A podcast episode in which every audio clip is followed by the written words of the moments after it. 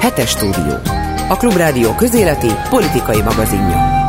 Megbeszéljük a hét eseményeit Erkis Kornéliával, a Magyar Hang munkatársával és Horn Gabrielával, a Szabad Európa honlap szerzőjével. Kezdjük azzal, hogy pénteken előkerültek az inflációs adatok, és az egész éves infláció 17,4 17,6, tudod, attól függ, hogy adjuk vagy vesszük.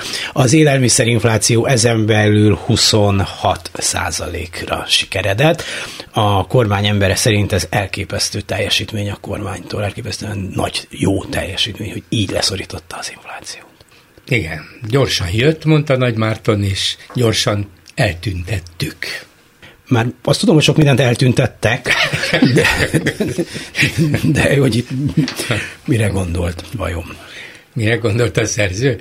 Hát arra, hogy volt azért 26 százalék körül is a múlt év elején, és majdnem egy fél évig 20 százalék fölött volt, de lehet, hogy egy fél évig is, sőt több, mint mert 2023 végén is már, vagy 22 végén is fölment már 20 fölé. Úgyhogy csak az nem igaz, hogy gyorsan jött.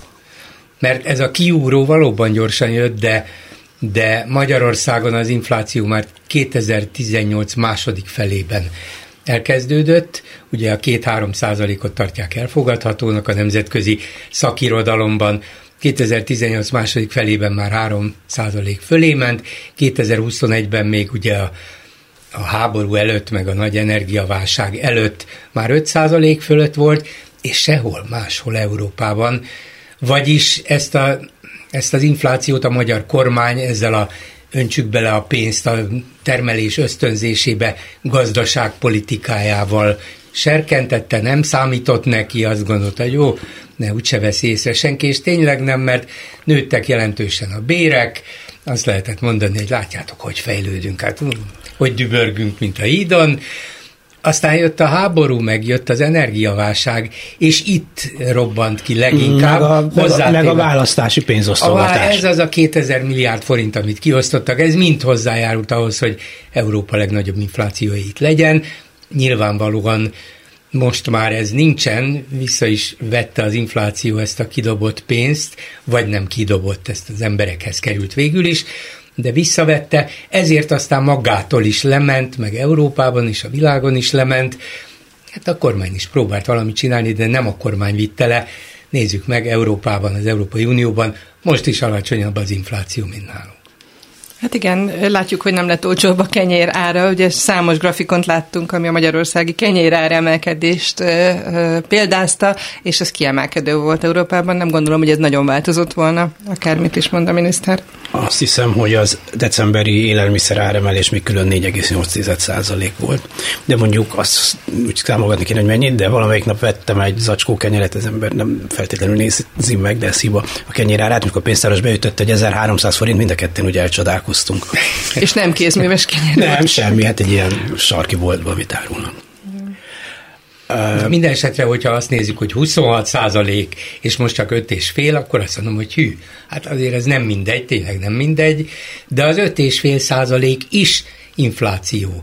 És nem véletlen, hogy se az amerikai, se az európai jegybank nem hajlandó még leállni az infláció ellenes intézkedésekkel, mert két-három százalék köré, inkább kettőre kéne levinni. Amíg ez nem megy, addig nem engednek a nyomásnak, hogy gyerünk, ösztönözzük a gazdaság növekedését.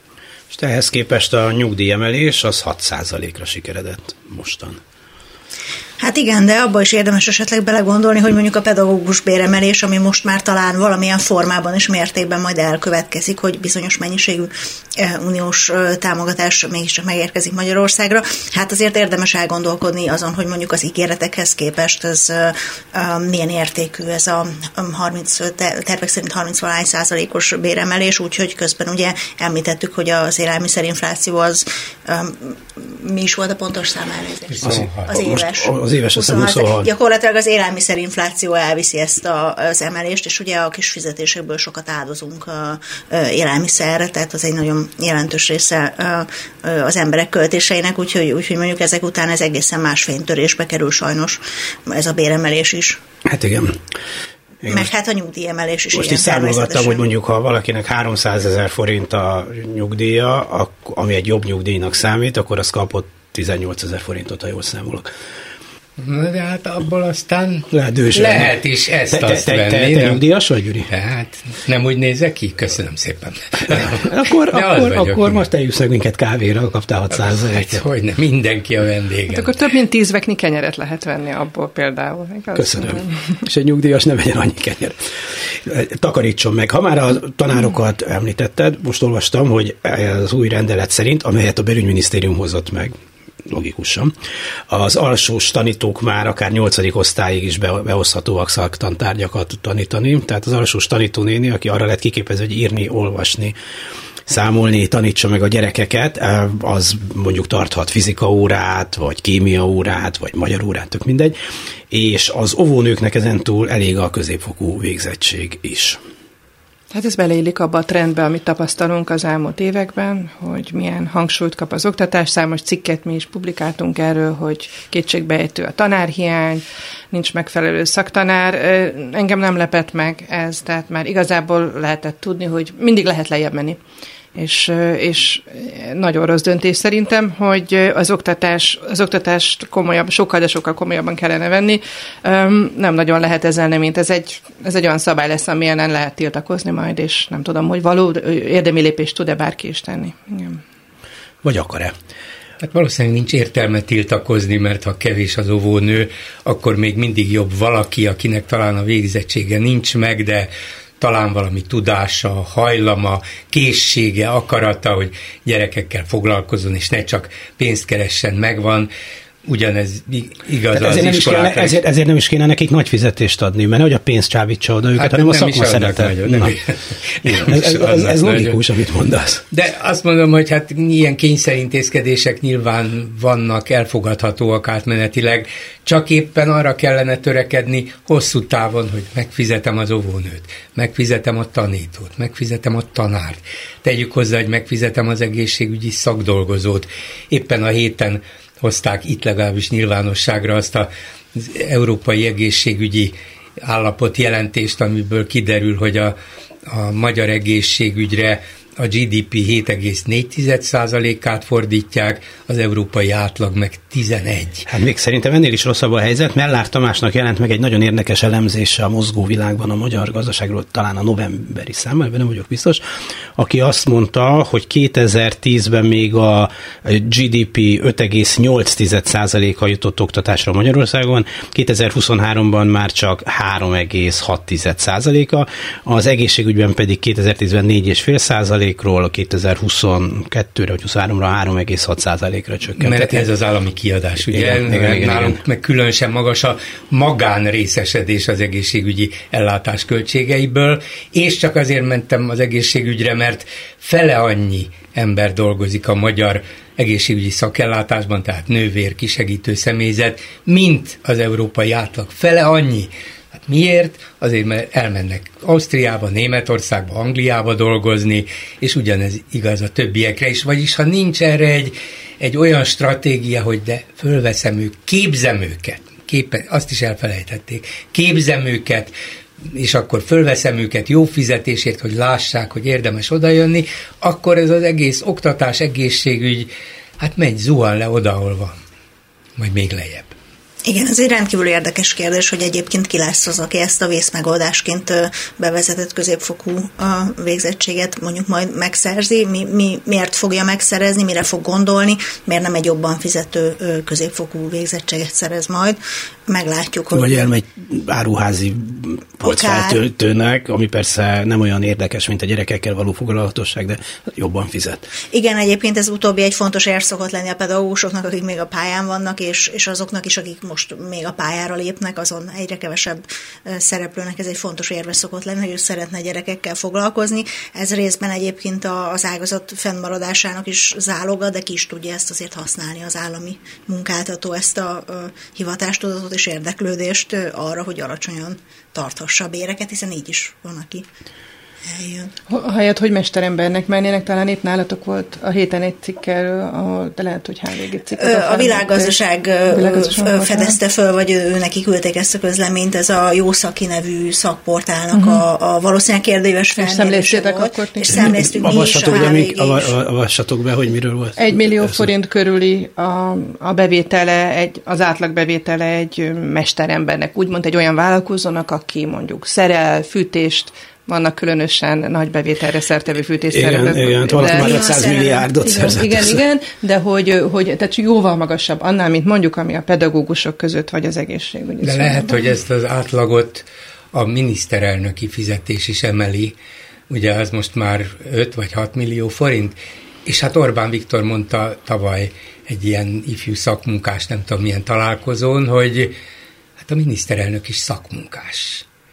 Úgyhogy van értelme dolgozni, a miniszterelnök is ugyanúgy látja a problémákat, mint a szakmunkásokat. Ha vannak problémák, akkor arra koncentrál, azt próbálja megoldani, arra talál ki megoldásokat, és tette hozzá, végül is Krisztus is szakmunkás volt, ács.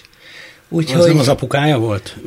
Nevelő apukája? Hát ez volt. Ő, ő inkább ilyen rabbiszerűség Lehet, volt. Az apukája tanította erre, a lényeg, bizonyítványa biztos nem volt. Én most csak Orbán Viktort idéztem, és arra gondoltam, ha ő is szakmunkás, akkor persze kijön ez a szakmunkás átlagfizetés. Ha már Ácsot emlegetsz, akkor hagyd meséljek, a héten kimentünk Nagykovácsiba kollégámmal. Egészen Nagykovácsig Elmentünk, mert hogy tudjátok, van ez a, a vita arról, hogy az ott felállított, valakik által felállított állított fakeresztet, az vagy kidőlt, és utána vandálok elégették, tehát nem tudni, nem mi történt, és újra. Ez Nagykovácsi mellett van, Nagy, nagy szénes igen, igen, igen, de ez Nagykovácsi igen, mellett van. És hogy csak most dicsekszem, hogy elmentünk, és megnéztük a helyet, és még mindig olyan gyönyörű kiránduló hely, mint volt korábban is, tehát tényleg a budai hegyek egyik legszebb pontja, de akikkel összefutottunk helyiekkel beszélgetve, mindenkinek elege volt ebből az egészből. Szóval ha már ácsokról beszélünk, és, Mert, és hogy túl és nagy érdeklődés támad hirtelen nem, azt mondták, hogy ez, tehát akik, az egy, egy ember nyilatkozott is nekünk, és ő azt mondta, hogy, hogy teljesen fölöslegesnek érzik a helyiek, ez az ő véleménye volt a, a dolog átpolitizálását, ennek semmi köze ehhez. Aztán összefutottunk másokkal, akik nem akartak nyilatkozni, de ők is, tehát a hátuk közepére nem kívánják ezt a cirkuszt körül. Csak akartam mondani, hogy lehet bővebben olvasni, hogy meg lehet nézni a képeket nálunk, nagyon szép drónfelvételek vannak a keresztről egyébként. A kivágott keresztről. Még nincs, nem, újraállították, és most az a történet, hogy, hogy van engedély, vagy nincs engedély, a helyi környezetvédők megtámadták az engedélyt, ami, mármint a fennmaradási engedélyt, ugye Mencer Tamás... engedély nélkül állították föl. Így van ezt a keresztet, és nem szabadna, ez egy, egy természetvédelmi terület, ahol csak olyan építményt lehetne létrehozni, ami, eh, ami szolgálja a természetvédelmét. Hát ez annyira nem szolgálja a természetvédelmét. De miért a kis madarak megpihenhetnek rajta? Ezen kívül igen, ez egy jogos felvetés. Ennyit a keresztben. Csak hogy az egészségügy, meg mennyi pénz van az egészségügyben, 3 milliárd forintnyi PCR-tesztet dobtak ki az Országos Vérellátó Szolgálatnál, hogy talán a átlátszó írta a Bayer Zsolt felesége által vezetett Országos Vérellátó ö, Szolgálatnál. Egyébként a kidobás is jó sok pénzbe került, ezek azok a tesztek, amik nem voltak, hiszen emlékeztek a Covid idején teszthez jutni, csak nagyon drágán lehetett, ezek szerint volt teszt, csak valamiért dugdosták, le is jártak. Egy baráti cégtől vették egyébként, hát ki hitte volna. Ezek szerint, hát azt nem mondom, hogy feleslegesen, mert valaki csak elvitt 3 milliárd forintot érte, de most ki, ki kellett dobni a kukába.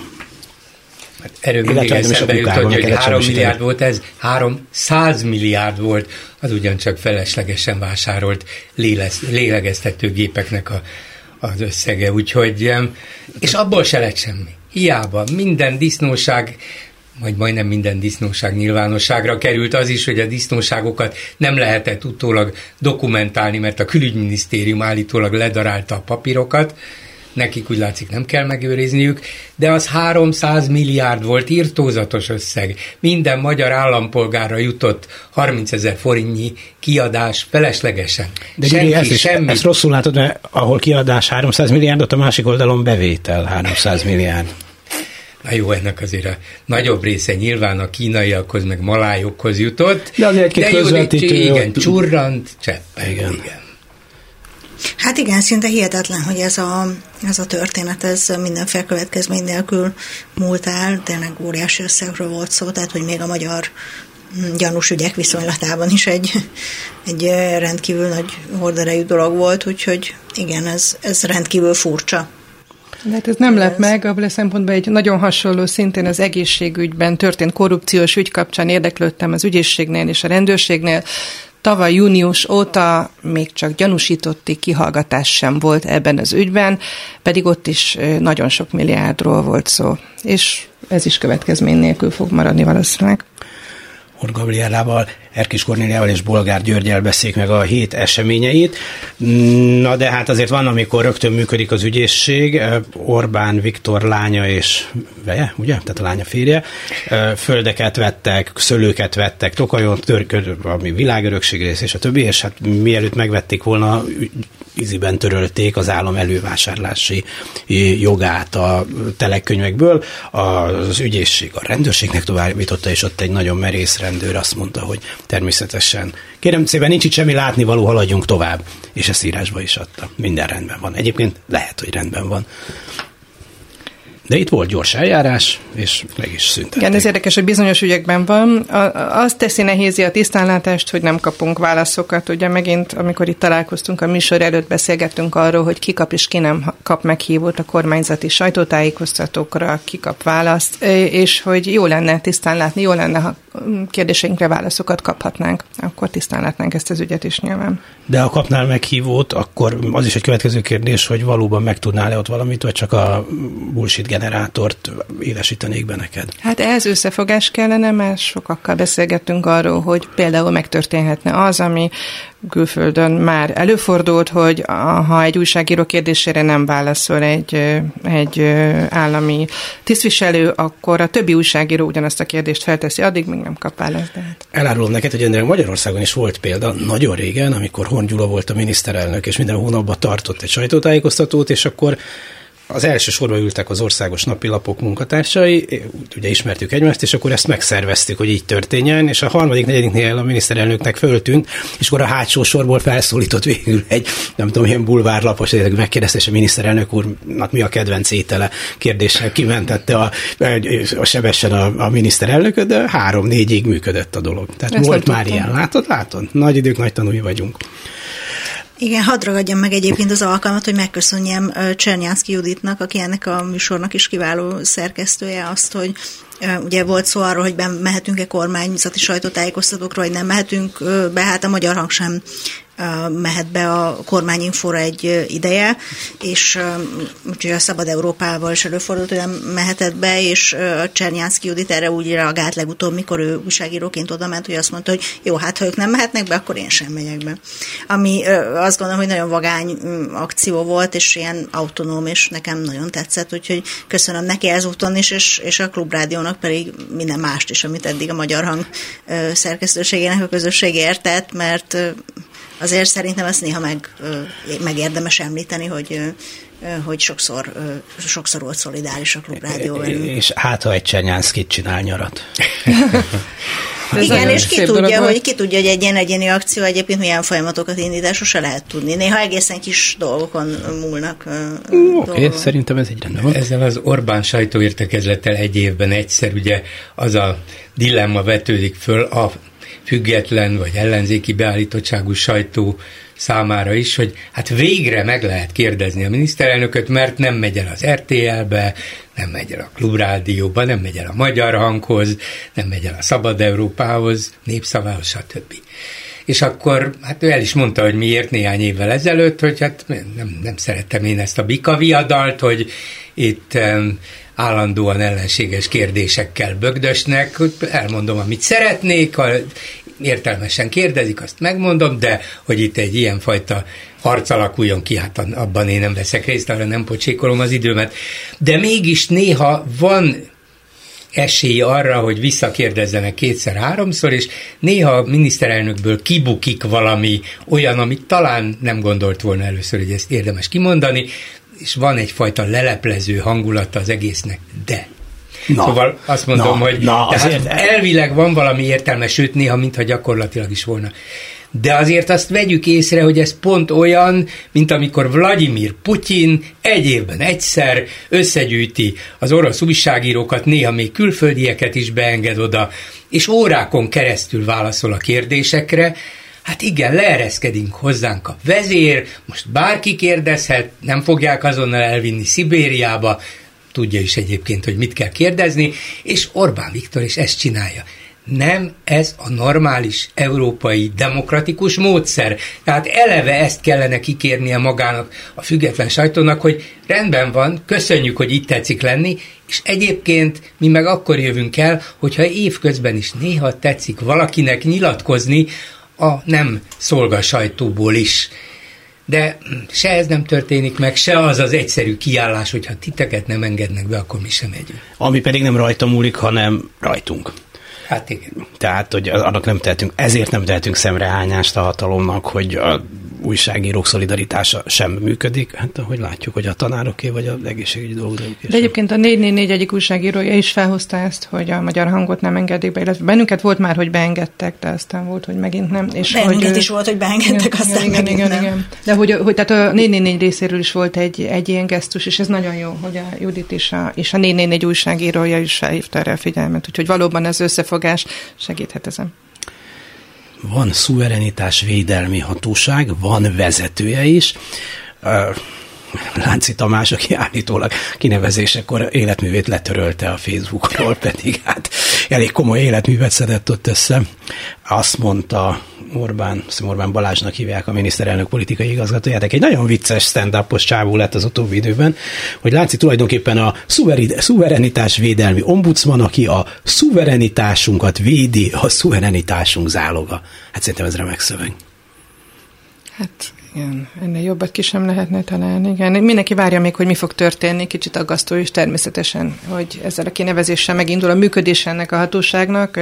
Többen bizonytalanul látják, vagy látjuk azt, hogy akár mi jöhet ezután, reméljük, hogy nem lesznek komoly nehézségek, de nagyon komoly akadályokat állíthat ez szerintem az újságírói munka elé is. Az biztos, hogy ebben a törvényben minden benne van, ami rosszat az ember el tud képzelni. Nincsenek szigorúan korlátozva, hogy mikor, milyen feltételek mellett hogyan kérhetik le az összes adatodat, hogyan rendelhetnek el kvázi házkutatást, vehetik el az laptopodat, telefonodat, és így tovább. Ők közvetlenül nem emelhetnek ellened vádat, de átadhatják az egészet a rendőrségnek, ügyészségnek, hogy hát itt van ez az ember, nagyon gyanús külföldi kapcsolatai vannak, ezeket megnéztük, itt van, tessék, továbbadjuk, és onnantól kezdve jöhet még akár a börtönbüntetés is, ami benne van a törvényben. De most a kormány azzal arra játszik, és ez szerintem Lánci kinevezésével is körülbelül ezt akarja jelezni, hogy jó, nem kell ezt annyira komolyan venni, mint amennyire le van írva, vagy mint amennyire bele értelmezhető ebbe az általunk leírt és elfogadott szövegbe, Hát hiszen ki ez a lánciát, egy, egy propagandista, hát tudjátok ki ő, és hát mondjuk nevezik őt ombudsmannak, már pedig az ombudsmannak a szerepét mi, az Orbán kormány módszeresen ellehetetlenítettük, mit számít ma egy ombudsman az égvilágon, semmit nem is szólal meg, de ha megszólal, akkor se ér semmit. Hát vegyétek ezt úgy, hogy majd fog egy kicsit pofázni, nyugodjatok meg. De lehet, hogy egy fél évre megnyugszik az ember, és röhög is rajta, hogy na, mit akarnak ezek, de a következő évben, vagy bármikor, amikor úgy érzi a kormány, hogy na most le kell csapni, példát kell statuálni, akkor megmutatjuk, hogy mi van ebben a törvényben, mit akartok, hát ez le van írva. Ezt mondja ki a törvény, és akkor teljesen mindegy, hogy Lánci vezetője ennek, vagy nem, azt fogják csinálni, amit Orbán Viktor mond. Ne hülyeskedj. Nem, nem, nem, nem biztos, hogy ezt fogják mondani. Nem, de azért emlékeztek rá, hogy ez a Covid környékén volt, hogy Dél-Kelet-Magyarországon egy kommentelőt, egy Facebook... Gyula, Gyula, igen, Gyulán. Igen, igen, igen, őt azért hajnalban... a rendőrség. Bizony, bizony, volt, az a második volt, volt egy valaki más, talán Észak-Magyarország, nem tudom. Még Ketten volt, is voltak. Igen, igen akik, akit Igen. ilyen Facebookon. visszaérésszerű, nem ez a, ez a másik ügy volt, nem, ez egy másik ügy lehetett, az az Észak-Magyarország. Én a délire emlékeztem, és Igen. az, őt ugye hajnalban elvitték. Momentum most vagy szimpatizáns, vagy szimpatizáns tag volt, igen. igen, igen. És volt egy északi, akit szintén elvittek egy éjszakára, vagy kettőre. Igen, igen. A statuálás végen. Na, de látod, ez még szuverenitásvédelmi, nem tudom én micsoda is, Ha jól emlékszem, egyébként vádemelés az nem lett nem, ezekből, nem, nem, nem. és ennek valószínűleg az is volt az oka, hogy a jogszabály az olyan mértékben, olyan mértékben volt nehezen értelmezhető és félreértelmezhető, és, és olyan nehezen lehetett volna gyakorlatban alkalmazni, hogy én őszintén meglepődtem volna, hogyha ez alapján a, a jogszabály alapján bármilyen eljárás is lefolyt volna. Hát elég az, hogy időnként elvisznek egy-egy embert, ez meg már lehet fegyelmező ereje, hát aztán utána azt mondjuk, hogy jó, bocsánat, tévedtünk, haza lehet menni. Hát ami még ennél is ijesztőbb, és kicsit mégis kapcsolódik ez a, a bejelentővédelmi mm, törvényel kapcsolatos aggály, kollégám is ír erről, illetve a Transparency is többször felszólalt, ugye, hogy nem vonatkozik az újságírók forrásaira a bejelentővédelmi törvénynek az a része, ami a bejelentőket védi, ami gondolom nálatuk is a szerkesztőségben sok bejelentés érkezik, tehát nagyban számítunk a bejelentőkre, névtelen bejelentőkre, vagy olyan bejelentőkre, akiknek mi tudjuk a nevét, de ők nem akarják e, nyilvánosságra hozni, úgyhogy ez is egy nagy kérdés a, a közeljövőben, hogy ez, ezzel mi fog történni. Tehát ha Amerikában korábban van ez a törvény, akkor Nixon még mindig elnök, ha jól értem. Mert akkor nem lehet. Mindig felhozzák Amerikát is, hogy ott is van egy ugyanilyen kvázi szuverenitásvédelmi törvény. Nem hagyják, hogy külföldiek beavatkozzanak az amerikai politikai életbe. Persze, szabályozzák is, és azt mondják, hogy külföldi lobby tevékenységet csak bejelentve, az összes feltételt nyilvánosságra hozva, vagy közzétéve, vagy bejelentve lehet folytatni. És hát ezt nyilván ellenőrzik is, és nagyon jól tudjuk, hogy a világ első számú hatalmát nagyon sok helyről próbálják meg így vagy úgy befolyásolni, ők meg próbálják védeni magukat. De az nem arról szól, hogy bárkit el lehet vinni azért, mert mondjuk civil tevékenységet vagy jogvédő tevékenységet végez, és külföldről is támogatják már miért ne lehetne külföldről támogatni. Az, hogy valaki mondjuk az orosz titkosszolgálat nevében küld pénzeket valahova, az egy másik kérdés, és arra is föl kell készülni, akár Magyarországon is teszem hozzá, de ez nem ugyanaz, mint ami ebben a szuverenitásvédelmi törvényben van megjegyzem, Magyarország, vagy az Orbáni Magyarország előszeretettel próbál beavatkozni a kor, kornyékbeli országok belügyeibe, választásügyeibe, Szlovéniától, Szlovákián át, Lengyelországban, de Amerikában is elég szép állami közpénzeket költenek el mindenféle lobby tevékenységre. Azt, hogy filmfesztivált találnak ki a kurzusfilmeknek, amelyeket utána ezek rögtön meg is nyernek, az szerintem már inkább csak a vicc részéhez tartozik a dolognak. Tehát, hogy tudják, hogy miről beszélnek, hiszen csinálják. Aláírás gyűjtésbe kezdett egy finn kereszténydemokrata európai parlamenti képviselő, hogy az uniós kormányok vonják meg a szavazati jogot Magyarországtól a döntéshozó Európai Tanácsban. És hát még sorolhatnánk mindazokat az aggodalmakat, amelyek Magyarország európai intézményekben való részvételével kapcsolatban rendszeresen előkerülnek. Szóval um, neki is támadtak azonnal, hogy hát ez a senki házi, ez a um, rongyember, körülbelül ilyen Orbán Balázs és társai ilyeneket mondtak erre a finn néppárti, tehát jobboldali konzervatív képviselőre, de hát tudjuk, hogy azok is már baloldaliak. Mindenki, aki nem Fidesz, és nem a Fidesz szélső jobboldali barátaihoz tartozik, az már baloldali. Legyen az liberális, legyen az konzervatív, azok baloldaliak. Na, ez a rongyember ezt találta ki. Nem lesz sikere nyilvánvalóan, mert bár kézenfekvő volna a megoldás, hogyha Orbán állandóan megnehezíti a közös uniós lépéseket, akkor valamilyen módon miután szembeszegül és megsérti az uniós alapszabályokat, értékeket, el kéne venni tőle szavazati jogot, erre van lehetőség elvileg, gyakorlatilag már hosszú évek óta nem alkalmazza ezt az Unió, most se fogja. De azért éppen ez az újabb példa, a bizonyság arra, hogy, hogy Orbán rájött arra, és hát a politikai ügyessége ebben is megnyilvánul, hogy kisország vagyunk, jelentéktelenek vagyunk, 9,5 milliósak vagyunk, a GDP-nk csak a nem tudom én egy vagy másfél százaléka az uniónak. Egy.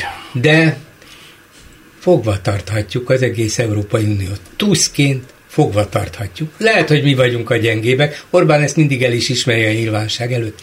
De tuszként fogva lehet tartani az erőseket? Igen. És ő rájött arra, hogy nincs büntetés. Elvileg van, szavakban van, politikai támadásokban van, de az is csak őt erősíti, hiszen mutatja, hogy milyen erős. Hát hiába vannak ezek a nagyfiúk, akik őt állandóan szapulják, én még mindig itt vagyok, azok meg egymás után buknak meg, vesztik el a választásokat, kik ők, menekülnek, elvesztik, gyengék, én vagyok az egyetlen erős, és meg tudom akadályozni.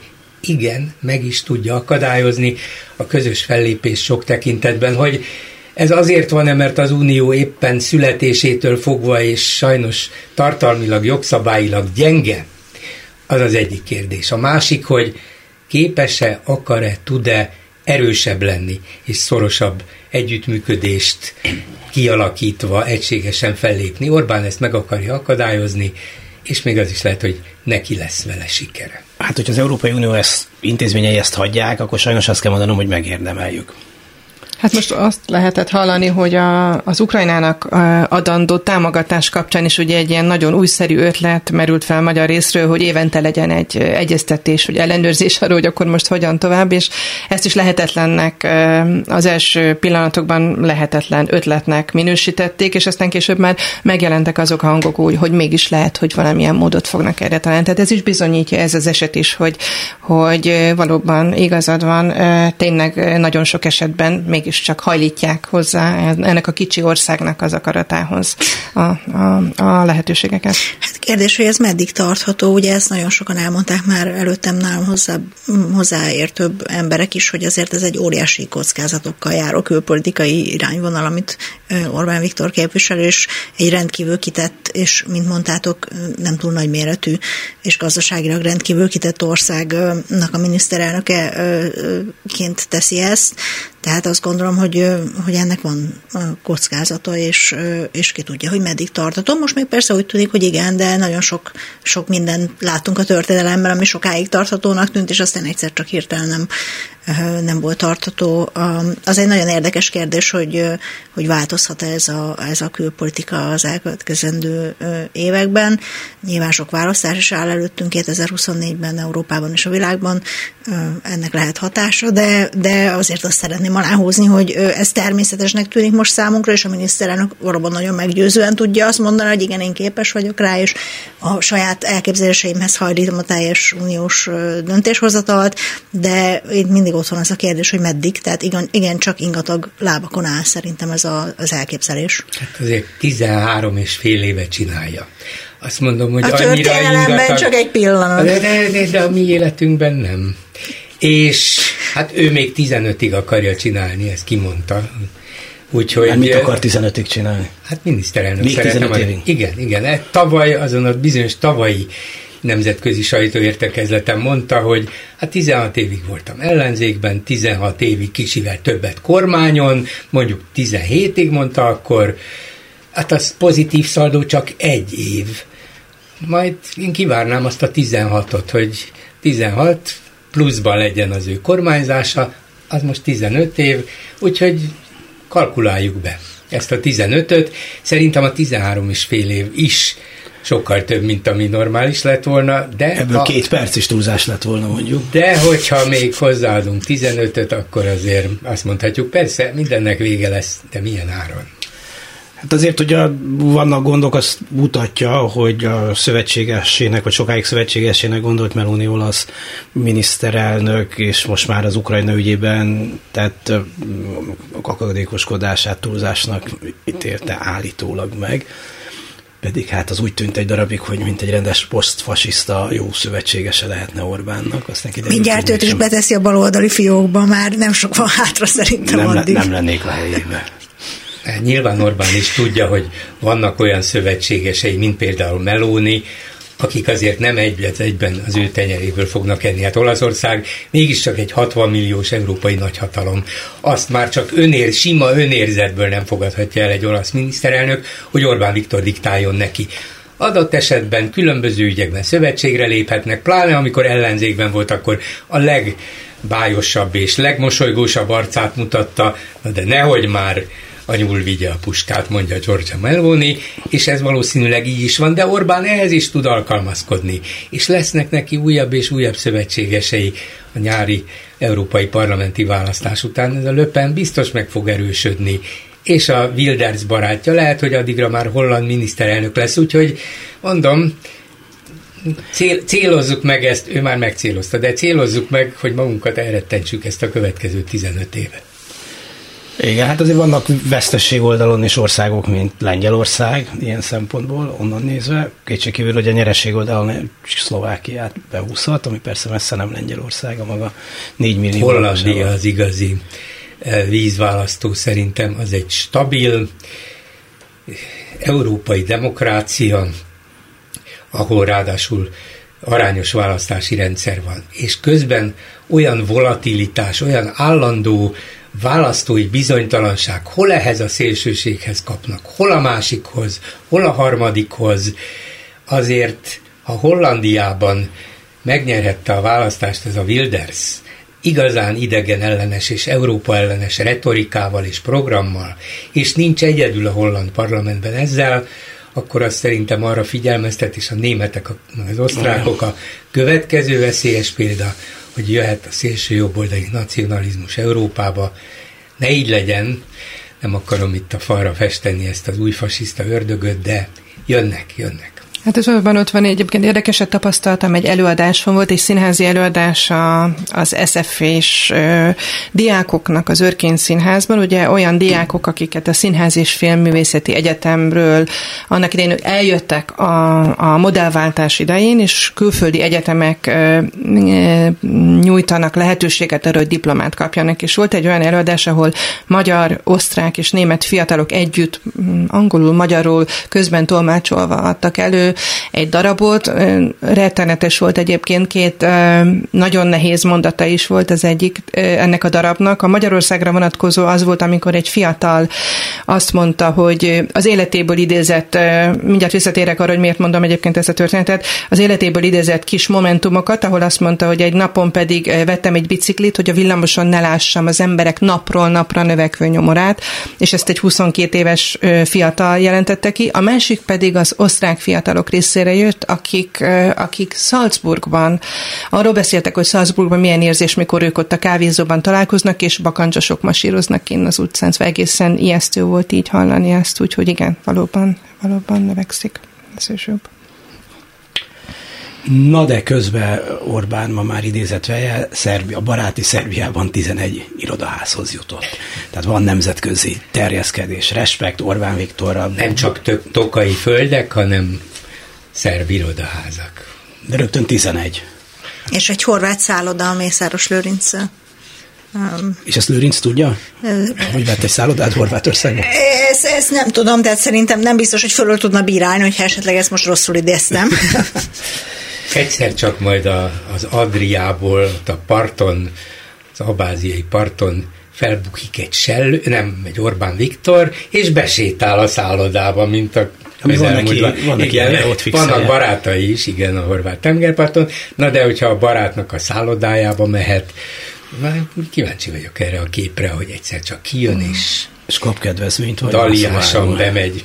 Igen, egyébként készülünk is erről egy rövid anyagot írni, még, a, még valószínűleg ma délután, tehát pont arról, hogy nagyon-nagyon közel péntek, van. Péntek délután. Igen, nagyon közel van ez a két ingatlan egymáshoz. Ez a, ez a gyönyörű szálloda és az, ahol, ahol Orbán Viktor fürdött a tengerben. Úgyhogy igen, Lehet, igen. hogy a magyarok szép lassan fölvásárolják ezeket a Hát, hogy legyen magyar tenger is azért, ne csak a Balaton. Előbb-utóbb. Hát volt a Triesti kikötő vásárlás, szerintem, ugye? Igen, szerintem igen. Orbán fejében vannak ilyen elképzelések, de a belgrádi irodaházakhoz visszatérve egyrészt érdekes, hogy ez kiderült, másrészt ugye egyetlen egy még csak becslést sem láttam arról, hogy mibe is kerülhetett ez a Tiborcnak, aki állítólag csak körülbelül olyan 70-75 milliárd forintos vagyonnal rendelkezik, de ez a 150 ezer négyzetméter Belgrádban, új irodaházakban, ez egy 100 milliárdos nagyságrendű vásárlás. 100 milliárdos, vagy 150-e, vagy 120, ezt nem tudom, mert mondom, egyet se olvastam. Tessék mondani, honnan? Miből? Mire ez a beszélgetés adásban megy, azt hiszem, egy, erről is meg fog jelenni egy cikkünk, egy kollégám már dolgozik rajta, lesz egy érdekes fordulata ennek a történetnek is. Még az is. Igen. Hát az, hogy a Jelin, Jelinektől vette, aki ugye állítólag a független nagy ingatlanos volt Magyarországon, de azért az elmúlt 5-6 évben már kiderült, hogy nem olyan független, ő nagyon érdekes szoros szálak fűzik Tiborchoz, vagyis a miniszterelnökhöz. De mondom, csak ezt az ügyletet nézve, ez egy 100 milliárdos nagyságrendű ügylet. Tiborcnak hát, nem, hogy készpénze. Hát vagy jövőre azt írják a neve mellé, hogy vagyona 170 milliárd, tehát ez csak egy, egy vonás. Nem, akkor már 270 Akkor 270 Na, és akkor mi van? Semmi nincs, hát olyan mindegy, a magyar népnek is mindegy, meg nekünk is mindegy tulajdonképpen, csak ezek olyan olyan összegek, és, és ahogy ez az egész folyik, ilyen tényleg nincs a világon, se Mészáros hipergyors meggazdagodása, se Tiborcnak a még annál is gyorsabb, és hogy mindez, mert még barátnál azt lehet mondani, hogy mi közöm egy, egy régi gyerekkori baráthoz, aki gázszerelőből ilyen tehetséges magyar Zuckerberg lett, nem, én sem gondolom, na de a veje az mégiscsak a veje. Hát nem tehet róla, hogy tehetséges a veje. Nem. Diplomát is szerzett, feleséget is ért hozzám. Horn Gabriellával és Erkis Kornéliával beszéljük meg továbbra is a hét eseményeit. Budapest bérlet, közlekedés, BKK, Karácsony Gergely, Lázár János, értitek ti ezt az egész történetet? Mert én nem. Kicsit zavaros, de egy új, ma délutáni részlet volt, ha jól tudom, lehet péntek, nálatok péntek. éppen, igen, igen, bocsánat, hogy magyar igazolványa ingyenes utazásra lesz lehetőség. Igen. igen, igen, az egész országban, de hát újabb és újabb részletek derülnek ki erről az egész tervről. De, de mondjuk ez jól hangzik, meg szép dolog, de hát a gazdasági hatása kevés. Az, hogy a Budapesten közlekedők mennyiért és hogyan tudnak az azért sok százezer vagy millió ember. Igen, érint. igen, hát ez nagyon komoly érvágás lesz annak, aki, aki mondjuk hévvel utazik, hogyha ez valóban megtörténik naponta. De hát... Azért, azért hozzátartozókkal együtt, tehát van több mint egy millió magyar igazolványos, hozzátartozókkal együtt ez le, nem tudom kik tartoznak hozzájuk, de ez lehet 4-5 millió is. Arról nem is beszélve, hogy, hogy én vajdasági kollégával egy másfél évvel ezelőtt beszélgettem, és ő azt mondta, hogy a, amióta ők is kaphatnak állampolgárságot, radikálisan lecsökkent a, a magyar identitásúak száma például a Szerbiában, mert hogy azonnal, amint megkapták az állampolgárságot, mentek tovább Nyugat-Európába. Hát és hasonló történt egy kicsit korábban, mondjuk Kárpátalján, Erdélyben, meg volt ennek a haszna. Igen, hát ez én is egyébként inkább egy szimbolikus gesztusnak gondolom, tehát hogy nyilvánvalóban az ezer az okirattal rendelkezők szám az magas lehet, de kérdés, hogy mennyit akarnak Magyarországon vonatozni.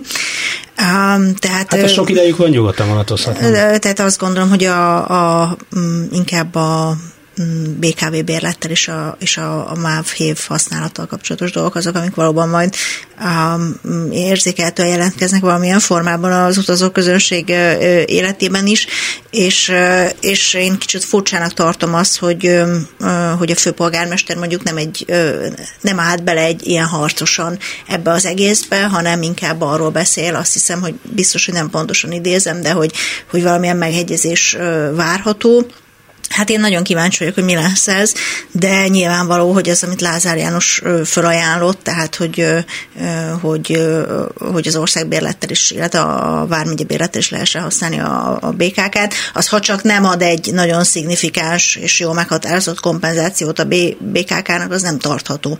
Tehát mert akkor az emberek azt fogják csinálni, hogy megveszik a Vármegye bérletet inkább, hiszen azzal vonaton is, és BKV-n is utazhatnának onnantól kezdve. Tehát ez nem hiszem, hogy ha csak nem tesznek mögé komoly számok számokat, hogy, hogy, hogy ez a dolog ez működőképes lehet. Még az is lehet, hogy az lesz a, a végeredmény, hogy egyszerűen tényleg fizetni kell majd a héven, és kérdés, hogy a választók ezt majd hogyan ározzák be, tehát azt fogják mondani, hogy e, erről Karácsony Gergely tehet, mert a Fidesz ezt megmondta, hogy Karácsony Gergely tehet róla, vagy azt fogják mondani, hogy ez, ez a kormány ötlete volt, és, és, a, és a mávot hibáztatjuk. Ezt, ezt ugye nem, nem tudom, hogy, hogy ez milyen irányba fog eldőlni, de azt el tudom képzelni, hogy végül ez lesz a megoldás, hogy fizetni fogunk a héven. A de az nem kistétel lesz is. akkor, mert például én, ahol élek, Budakeszin élek, ott ugye, ha valaki megveszi a BKV bérletet, és szeretne hozzá kiegészítőt venni, akár egy megállóra is, az majdnem annyit, tehát mondjuk olyan 30-25 százalékkal kevesebb az ára, tehát majdnem, hogy a duplája. Uh-huh. És akkor ez fog történni nyilván ezzel a sok százezer emberrel, akik, akiknek, akik hévvel utaznak például. Egyébként a lázerféle javaslatnak az egy szerintem jó része lehet ez a 14 év alattiak számára biztosított ingyenes utazás, ami szerintem jó lenne. De hát körülbelül lehet, hogy csak ez az egy részlet az, ami valóban segítséget jelentene. Hogy miért nem megy karácsony egy az egyben neki Lázárnak, miközben politikailag már évek óta ugye nagyon is fasíban vannak.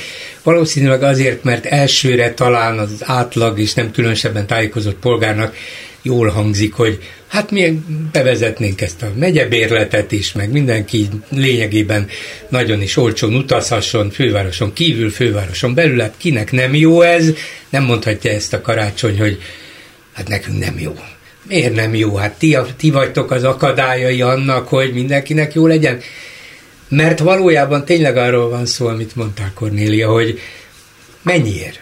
ha a kormány kifizeti azt az összeget, amennyibe ez a BKK-nak kerül, akkor persze, rendben, akkor, akkor az állam többet költ a tömegközlekedés támogatására. Ez, ez jó cél? Jó. El tudja fogadni karácsony, vagy az ellenzék? El.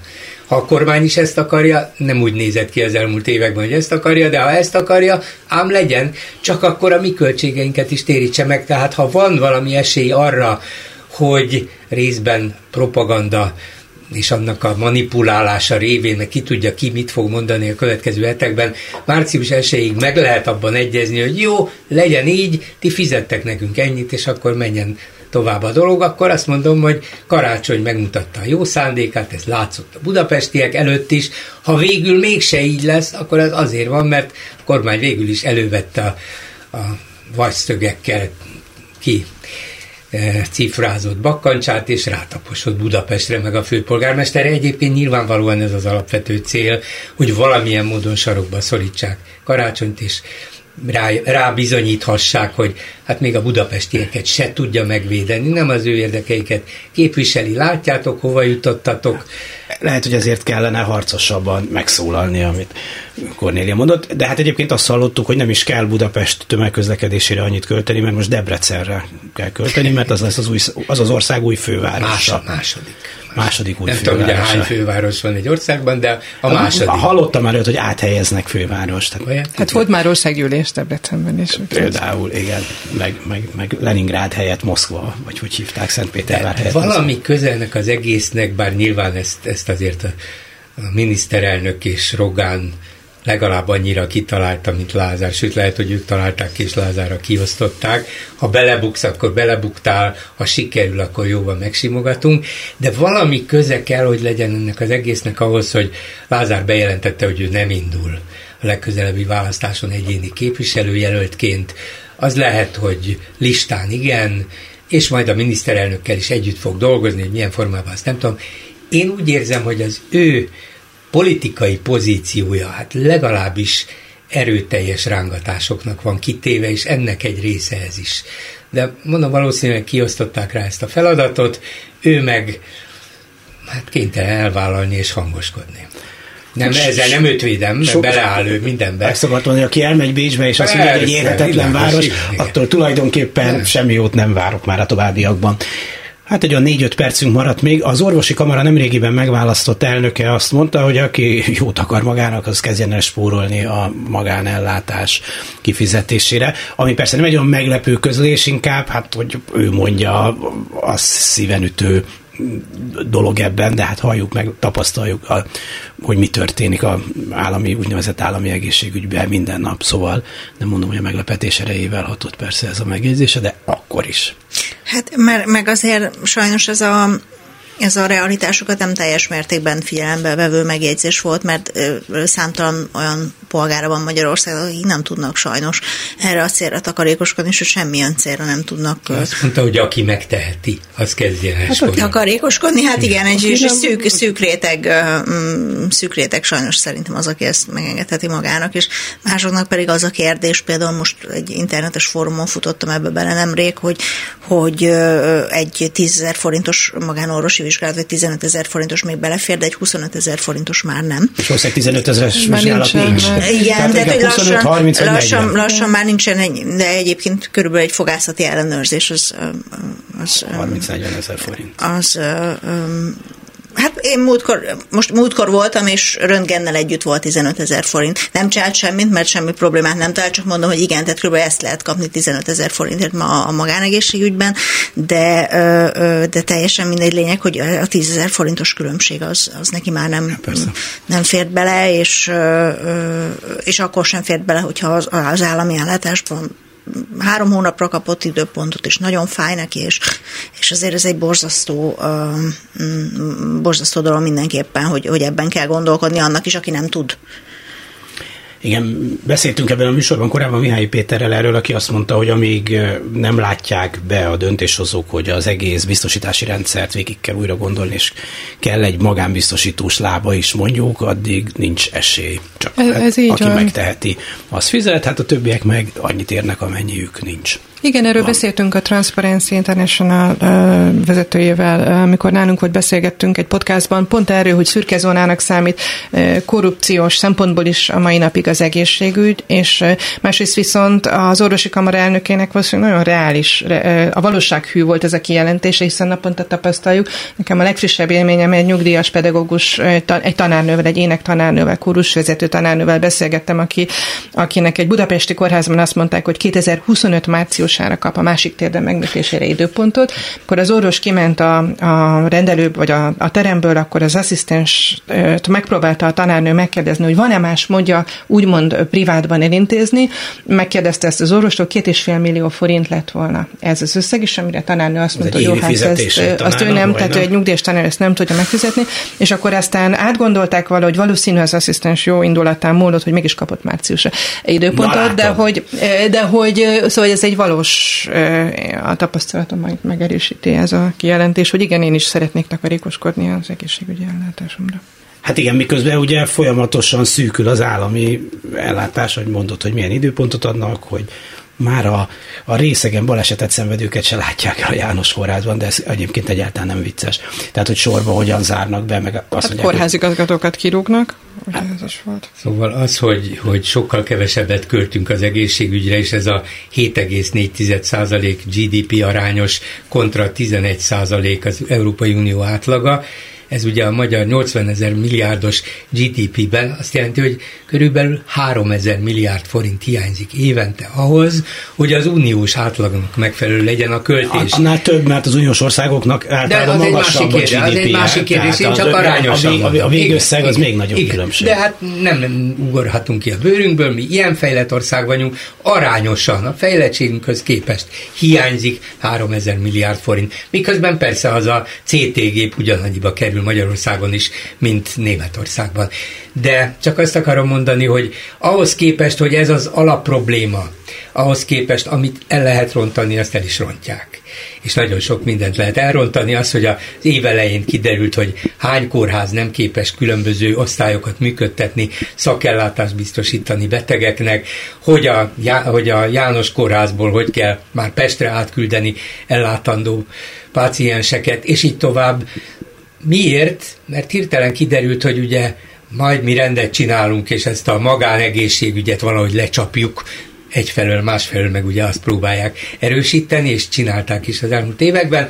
Hát a bérnővéreket, ugye ez kvázi az állami egészségügybe befurakodott, nincs elég nővér, nincs elég ápoló, hát akkor extrában béreljünk és közvetítőkön keresztül küldjük el kórházakba. Na ezt megszüntettük egyik pillanatra a másikra, hirtelen hiányzik a, az ott lévő személyzet 10-15 százaléka, van ahol meg több, és nem tudják ellátni a beteget. Vagyis azt akarom csak mondani az egésszel, hogy ezt nem kellett volna elrontani, de mégis megtették. Szerencsére azért a kórházi takarításokra és ilyenekre jut pénz a NER közeli cégeknek. Köszönöm szépen, hogy elmondtátok. Egyébként ez a beszélgetésünk a Youtube-on is megnézhető, meghallgatható bármikor. Horn Gabrielával és Erkis Kornéliával, valamint Bolgár Györgyel beszélgettünk. Köszönjük a figyelmüket! A műsor készítésében részt vettek Lantos Dániel, Horváth Ádám, Baló Krisztián és Túri Lui. A szerkesztő Csernyán Szűdit nevében is elköszön a műsorvezető. Dési Jánost hallották. A viszont hallásra! A hetes stúdiót a Klubrádió közéleti politikai magazinját hallották.